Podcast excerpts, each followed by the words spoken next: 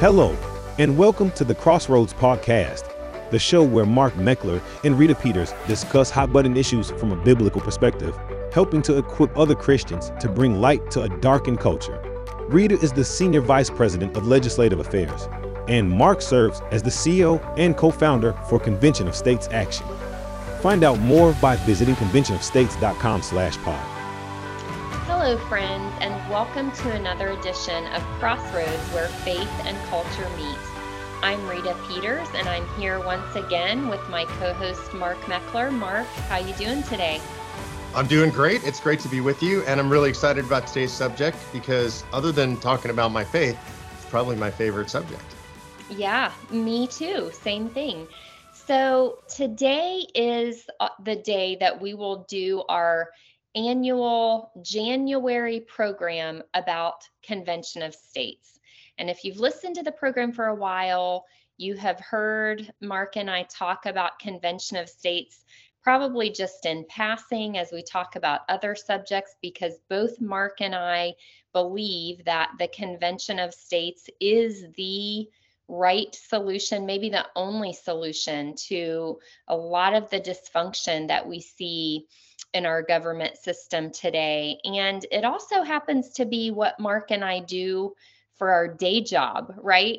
Mark is the president and co founder of Convention of States Action, and I serve as the senior vice president for legislative affairs. So that lets you know right right there that we're really passionate about this. We really believe in it. And Mark, I'm just going to sort of do this program mostly as an interview of you. And I want to start off by having you tell us a little bit about how this came to be. But I know, and some of our viewers know, that you first made your mark on the political scene in America by co founding Tea Party Patriots. So, just briefly, tell us about what led you to get involved in that, and then why you later walked away and founded Convention of States. Yeah, you know, I think it's interesting, and I hear this from so many activists. It's really kind of a Gideon story. And what I mean by that is, I never intended to be involved. I, I feel like I got called to the fight uh, in 2009. There's a lot of turmoil in the country. If you're old enough, you'll remember those days. There, there was a big fight going on politically. Uh, Obama was running for the presidency. Uh, there had a lot of crazy stuff in the Republican Party. George Bush had said that he was abandoning free market principles to save the free market. And I just couldn't understand what kind of political rabbit hole we'd fallen down. So the Tea Party movement started. I ultimately founded one of the founders of Tea Party Patriots. And our goal was to return the power in Washington, D.C. to people who represented the people. And we elected the largest swing class in Congress since 1938. I thought everything was going to change. I expected with a mandate like that, I think there were 63 or 68 seats that changed hands between the parties. I thought everything would change. And I was sorely disappointed because nothing changed really. Uh, the Republicans that swept to power did almost nothing. They didn't do the things they promised to do. Most of them succumbed to the swamp pretty quickly. We didn't use the term deep state back then but we were definitely facing the deep state as well. And really by 2012, I'd become pretty disillusioned. I'd put everything I had into it, literally financially, personally, physically, emotionally, traveling all over the country, and nothing had changed. And I was ready to leave politics. That's when I met Mike Farris, and y'all have heard us mention Mike Farris on this program before. He was the founder of the homeschool movement in America, the founder of Patrick Henry College, a great Christian college in Purcellville, Virginia and Mike asked me if I was satisfied with what I'd finished and uh, accomplished in politics, and I told him no. And he said I was addressing the wrong problem. He said that the problem was not a personnel problem, which was kind of my approach, but the problem was a structure problem. And that we had broken the structure of governance in the United States of America, especially over the last, say, 115, 120 years now. And that if we didn't fix the structure, that it didn't matter who we sent to DC and he pointed me to Article 5, to the second clause of Article 5 that gives the states the power to call a convention. And he said, This is what we've got to do. We've got to call a convention. We've got to propose amendments, and those amendments are intended to repair the structure. And very specifically, Rita, and this is important, the jurisdictional structure. The fight is about who decides. Does Washington, D.C. decide, or do we, the people, decide? And that's the fight that you and I believe and that Mike Farris believed was most important. So that's how Convention of States was founded to pursue the second clause of Article 5, the calling of a Convention of States. So that's really helpful to have that background. Um, would you go ahead now and just review the basic process with with us? You know, and you and I have talked before. We're both attorneys. We went all the way through law school, passed the bar, didn't really know anything about Article 5 or that there was this thing called the Convention of States. So I think it's safe to say that many people watching or listening to the program today may have never heard of this. So tell us basically how the process works. What does it take to have a convention and what happens at convention? Yeah, and I think that's important to note. If you've never heard of this, uh, don't feel bad. I'd never heard of it. Probably if you go back 11 years, 12 years ago, I'd never heard of it either. And it's only through being exposed to it from Mike Farris that I learned about it. So, and it's pretty simple. Uh, what the founders told us or the framers told us in 1787 Colonel George Mason addressed the assembly two days before the end of convention and said that we've got a problem with the document. We gave the power to Congress to propose amendments, but we didn't give the same power to the people acting through the states. And then he asked a question Are we so naive that we believe that a federal government that becomes a tyranny would ever propose amendments to restrain its own tyranny? And we know what they thought pretty clearly. Of course, we don't have videotape or audio tape, we have Madison's notes, and Madison's notes say nem con at that point. nem con is a Latin abbreviation for no comment or no debate. So nobody argued with Mason. They debated everything, but not this. And then they voted unanimously to give the states the power to call a convention. And the structure was designed to be very similar to the power of Congress to propose amendments. So Congress, whenever two thirds of both houses decide that they want to propose an amendment, they do that and they send it out for ratification by three quarters of the states. So the power that they gave to the people acting through the states was very similar. Whenever two thirds of the states decide they want to gather in convention, they can then do so to discuss amendments. And when they decide in a simple majority that they have amendments that they would like to suggest to the states, then those amendments go out to the states by ratification of three quarters of the states. So same ratification process uh, two thirds threshold for getting into convention, just like the two thirds threshold for sending uh, amendments out from Congress to the states. Important to note along the way, Rita, uh, process wise, I get this question all the time. Well, who goes to convention? How do we know who the people at convention will be? And the answer is, I love this part. It's purely federalist. So if you're a federalist, if you believe in in this diversification of power among the states, each state will decide how they send commissioners to the convention. They'll choose as many or as few as they want by whatever process they want. That's up to the legislature. But important to note, every state gets a single vote because this is a convention of states, not a convention of delegates or a convention of the people or a convention of the population. So they'll choose their delegates or the, what are actually officially called commissioners. They will commission them with written instructions and then they will send those to a convention to have discussions about proposed amendments. Yeah, and thanks, Mark. That was a really good job of summarizing a lot of information really briefly. And I want to just mention right now if you're listening and you want to learn more about this process or you're interested in reading some articles about it or even getting involved, go to conventionofstates.com. There's all the information you'll ever want there. But I think it's worth um, reiterating, Mark, that throughout this Article 5 convention process, when we talk about the states, the states act pursue, through, rather, the states act through their state legislatures. So the governors of the states are not involved in this process at all. It is the elected legislators of the state that pass the resolution that, you know, th- we mentioned 34 is the number 34 state legislatures have to pass this resolution or application in order to amount to that two thirds that gets us to convention. And then again, the state legislatures are the ones who choose who is going to represent them at the convention. So that's and I want to jump a little bit into specifics if I could, yeah. because the, the question then it begs the question: Well, what will they talk about in convention? And in the case of Convention of States, we have a three part resolution. It's what's called a subject matter resolution. What that means is there are going to be three subject matters that they'll be able to discuss at convention. Anything that would impose fiscal restraints on the federal government. That would include things like a balanced budget amendment, which supported by about 80, 85% of Americans, would include things like tax caps and spending caps, important things we're not seeing out of DC right now.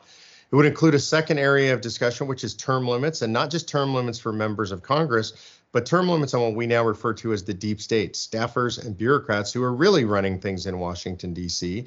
Founders never intended for it to be that way. They never intended for people to be there 30 years. Term limits, again, very popular. Um, by the way, we're hearing both of those things out of Congress. Part of the rules package uh, that came out of the, the fight over the speakership was they're going to do a vote on term limits and on a balanced budget amendment. So they're required a record vote. So interesting that this is making its way into the broader American public discourse. And then finally, and I think most importantly, is anything that would impose scope or jurisdictional restraints on the federal government. And this really is about who decides. In other words, should the federal government be involved in things like education or energy or healthcare or the environment? These are things that were never intended for the federal government under the enumerated powers in the original Constitution. They've now taken control of those areas. They heavily regulate all those areas. We have a chance to say no to all of those things in a convention of states. Yeah, and, you know, I just want to point out too, Mark, before we go any further, because some people, when they hear about this, they get confused based on, you know, misinformation that they've heard in the past or labels that people put on this process. But this is not about rewriting the Constitution or changing what's already in the Constitution. This is about proposing amendments to the Constitution. And you know, I'll point out our Constitution has a bunch of amendments, and every single one of them has gone through the Article 5 process of being proposed. Of course, all the amendments we have to date were proposed by Congress, but there, it's the same basic process of proposal and then ratification. So that is what we are seeking to do is get the states together in this meeting that then allows them to propose amendments to restrain federal power and jurisdiction, put term limits on federal officials if they choose to do that. And then those proposals go back to the states for ratification. So this is not some crazy rewrite of the Constitution at all. You and I would not be here if that's what we were talking about. Um, anything to add to that, Mark? Do I have it right? Yeah, you know, use the term uh, misinformation about this, and I think there is misinformation, but I want to parse terms here because we hear the terms misinformation and disinformation so much today. Misinformation is just information that's wrong, and you do hear wrong information about Convention of States, but there's also disinformation out there, and this is really important to note. There are people out there who say this is dangerous and wild and crazy, and and it it's uh, it's a Soros plot, it's a leftist plot that's actually disinformation. And literally, that is information spread by people, starting with the radical left, who don't want us to hold a convention of states because they're worried we're going to use the Constitution to restore the Constitution. Unfortunately, there are people on the right that have picked up this disinformation. Again, intentional, wrong information designed to keep you afraid and keep you from using the tools that the framers gave you by the way, introduced into our society by Chief Justice Warren Burger, the guy that gave us Roe versus Wade came up with the idea of the runaway convention and that you should be scared of it. If you want to know more about this and know about the disinformation campaign against Convention of States, you can go to conventionofstates.com. You can go to the resources tab. Importantly, look up David Horowitz and you'll find his article where he talks about how this is a propaganda campaign started by the radical left, unfortunately picked up by some people on the right uh, who, in their case, are spreading disinformation. Sometimes they know, uh, sometimes they don't know. Uh, but either way, it's bad information. That's right. And you know, Mark, I want to share a little bit about my own story. I got involved in this effort also through Michael Farris. He was the first one who told me about this process and I started to do a little bit of research into the idea. And then I got involved first as a volunteer, and then Mike brought me on as a staff member. But the reason I got involved with this and have really devoted my career to it is because of the pure logic of it. You know, I had spent several years um, doing litigation against government institutions when they would abuse their powers in the area of civil rights. And I was ready to find some sort of meaningful, proactive solution to, you know, impose real, much needed limits on the federal government that obviously does way more things today than it was actually given power in the Constitution to do. And honestly, Mark, this idea of using a process that was already in the Constitution for exactly this type of situation, it was just the most logical, you know, straightforward thing that I could think of to do.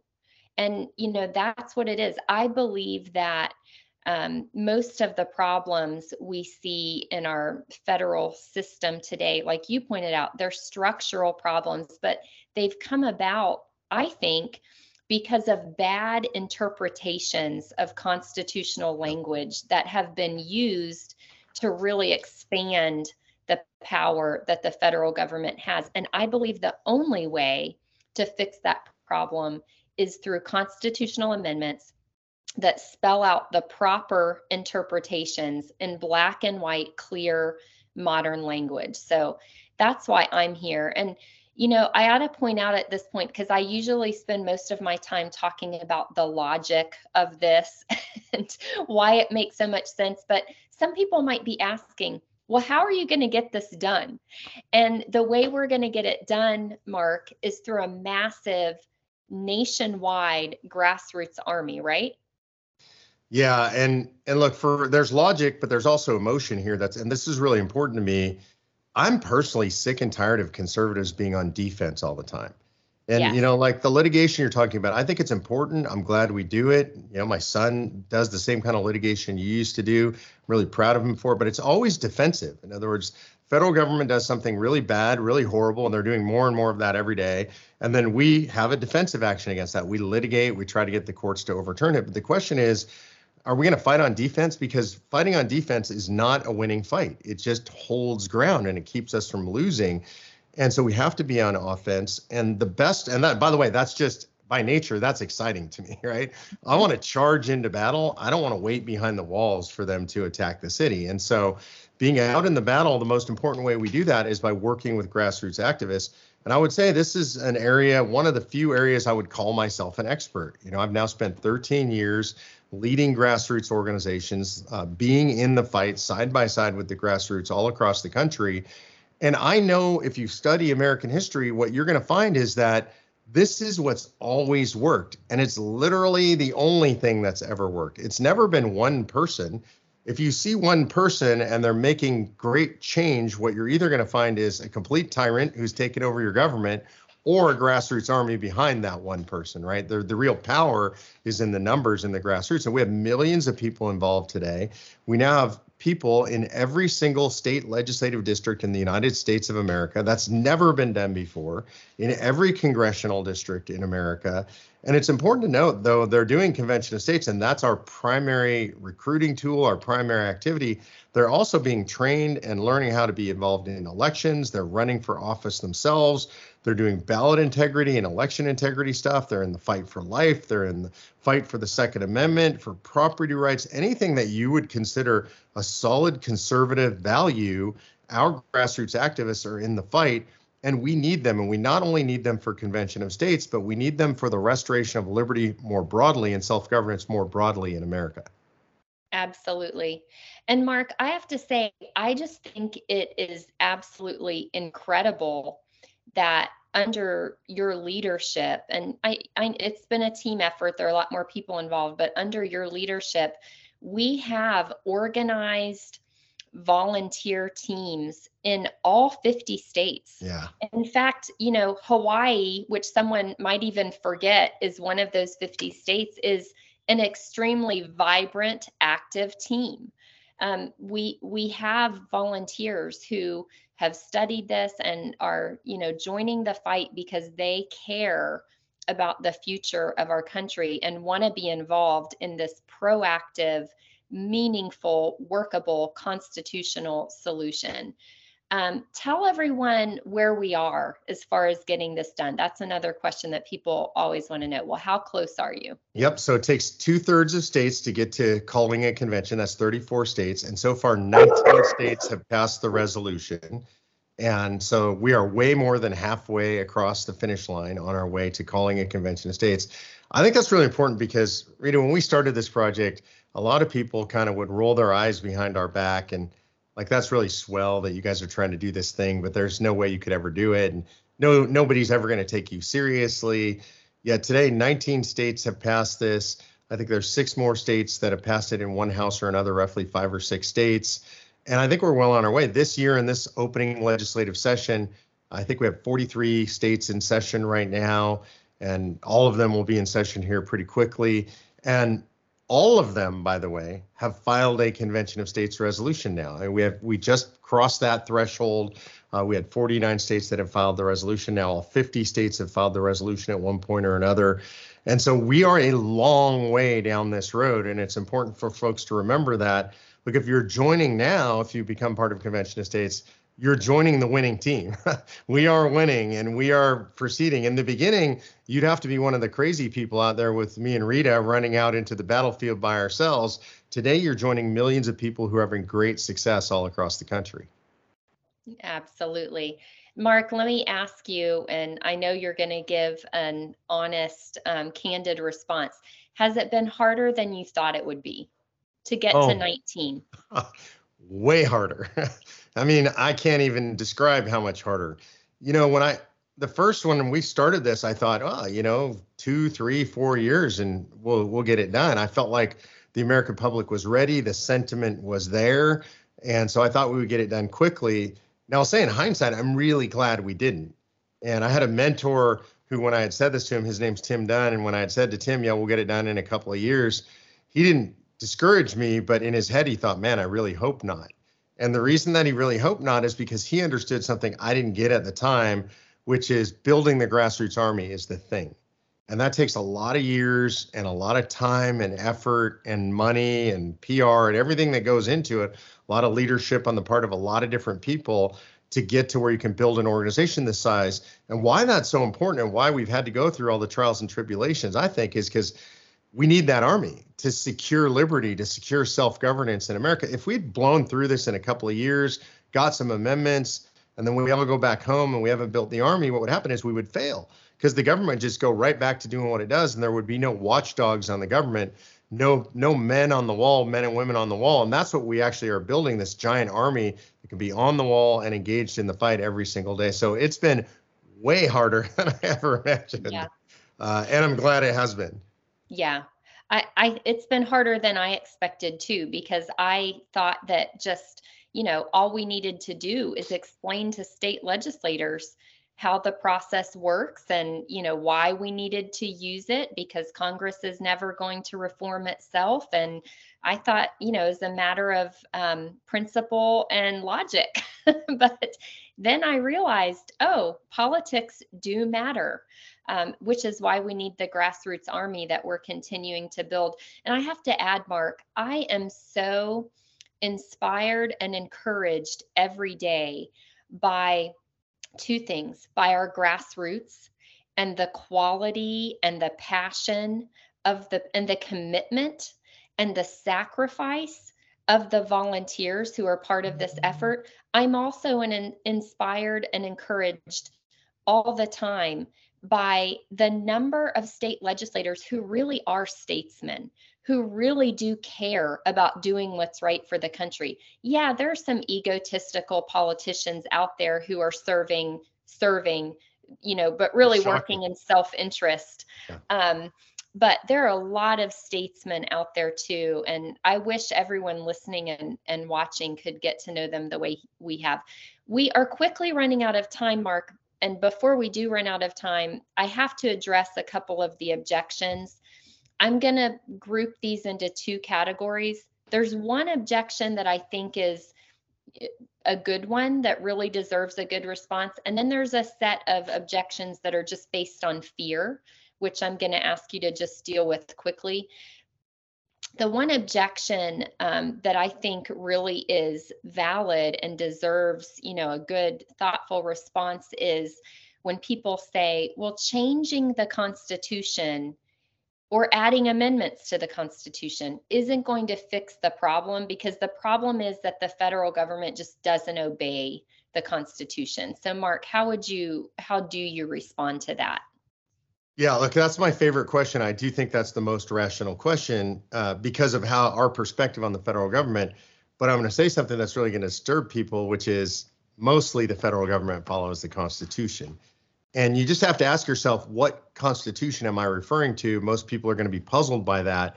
But there are really two constitutions in America. There's the one that you and I know and love, and it's found in the pocket Constitution. You might carry one around, you might have a copy on your wall like I do simple, beautiful, and you and I can read it and know what it means. And then there's the Constitution of the United States of America, produced by the Government Publishing Office, which now is over 3,000 pages. It weighs over 10 pounds, and it contains every case ever issued by the United States Supreme Court telling us what that beautiful, simple, eloquent Constitution means.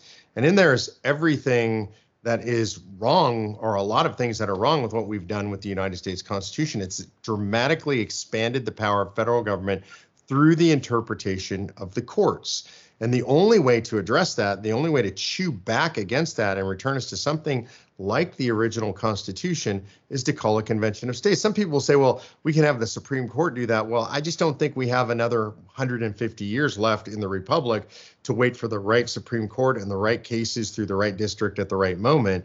So I, I agree. I love our Constitution as it's written, just not as interpreted. And that's what we're dealing with with an Article 5 convention. Mm-hmm. That's right. Okay. And then the other set of arguments, and I call these the fear based arguments. Um, the first one is, oh, we can't have an Article 5 convention because it'll be a runaway convention and it'll throw out the Bill of Rights and, you know, we'll operate under this new world order. It'll be terrible. Mark, how do you respond to that? Well, I want to start with as conservatives, we should always know where arguments come from. Don't make an argument if you don't understand the foundation for the argument, because that means you're just stepping in a booby trap. And the reality is that argument, as I mentioned earlier, comes from Chief Justice Warren Burger. He is the Chief Justice that signed Roe versus Wade.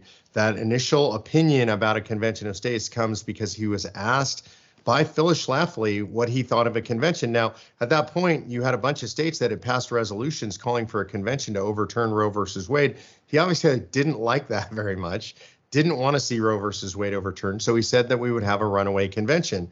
They then hired, he was involved in the hiring of or the, the recruiting of law professors at Yale and Harvard to write law review articles intended to scare people away from this. And we have all this documentary evidence is on our website. You don't have to believe me. And then over the years, this has been pushed by the radical left in America to keep people on the right from using a convention. So this is intended. This is propaganda. Again, I'd point you at the David Horowitz article on our website. This is propaganda intended to keep conservatives from using a tool in the Constitution to save the Constitution. And then I would just go to the structural protections. The founders understood human nature. They were geniuses in structure, right? We look at our government and we think, man, they're so smart. Three branches of government, the layers of government between the federal government and the states, federalism, and all these protections, uh, checks and balances, as we call them. They understood that and they built that into convention as well. So the idea of a runaway convention, first of all, 34 states have to agree on the subject matter of convention in advance. I mentioned what those subject matter areas were. So the idea that they would go outside of those, we have a super majority going into convention that have agreed in convention anybody could object to anything that goes outside those subject matter areas even presuming that it got out of control somehow. It would require 26 states to do something outside those parameters.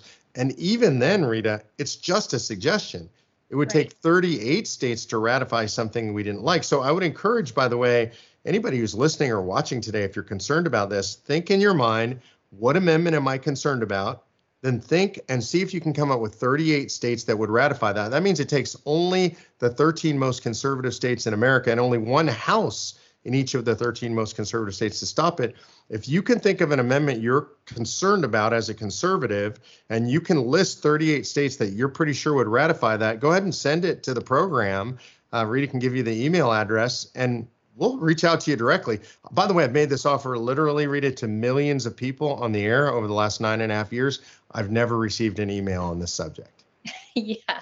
So I'll give you my email address. If you can send it to me directly, it's rpeters at cosaction.com. Mark, and I want to remind people again conventionofstates.com is our website. You can find all of this information and much more there. And more importantly, you can sign up to get involved and stop sitting on the sidelines if, if you are on the sidelines. Mark, as we wrap up today, I just want you to respond to the people out there who would um, avoid getting involved in this effort because they're afraid. Look, I, this is the most important thing I could say to you. It's become probably the most important quote that I repeat pretty regularly. It comes from John Quincy Adams. Uh, Adams, of course, was a president of the United States, and then most people don't know he went and served in the House of Representatives for 17 years. His only cause in the House of Representatives was the fight for abolition at a time in American history when there was zero chance of the abolition of slavery. And during his tenure there, which was 17 years, he died on the floor of the House of Representatives, had a stroke there. Uh, he was asked by a journalist why he did it. And he was considered an annoyance by everybody in the House. He was considered an annoyance by the press. They called him the hellhound of abolition. And a member of the media said to him, uh, Mr. Adams, you'll never accomplish abolition in your lifetime. Why are you doing this? Everybody hates you. You're just annoying. And he said, duty is ours and the results belong to God. And I try to remember that every day. And if you're afraid of this or anything else that we have to do to save the country, remember you have a duty to save the country. And that duty requires that you overcome your own fears, that you overcome your own doubts. It requires that you take action rather than sit on the sidelines. And by the way, it doesn't matter if you're afraid and it doesn't matter if you feel you can't succeed. We have a duty based on what we were given by our forebears, what we were given from literally the pilgrims on forward in this country. We have a duty to preserve liberty. And so I would say step beyond your fear, step into the fight, and join Convention of States. Mark, I think that'll do it for today. Thank you. Thank you. As we close, I'd like to thank our generous sponsors at Blessings Christian Bookstore, Sunshine Ministries with Christian Radio, Wishing Well Florists and Travel Services, and our friends at New Beginnings Church and Garber's Church of the Brethren. Thank you all for listening and for your encouragement and financial support. If you'd like to make a donation to help keep Crossroads on the air, you can do so by check to Crossroads at P.O. Box 881, Harrisonburg, Virginia 22803.